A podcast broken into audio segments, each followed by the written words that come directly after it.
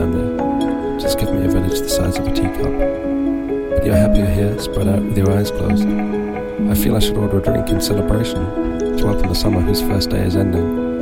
But should you wake, you'd catch me, of course, and ask me the wisdom of drinking once more.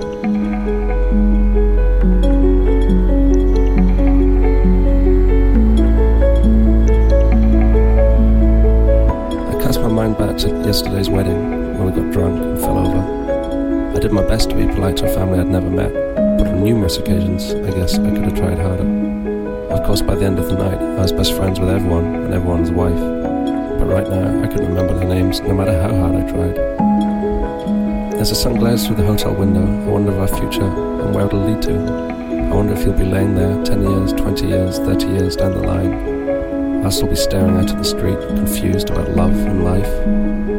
It'll be interesting to see if anyone ever bought those songs of mine, if anyone heard those words that I never got quite right.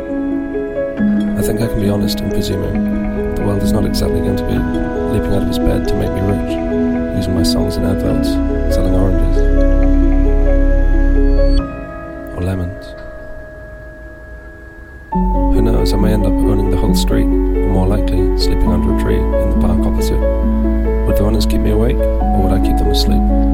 I hope I'd have the sense to move back home, as lovely as today is. I imagine the winter would be rather cold.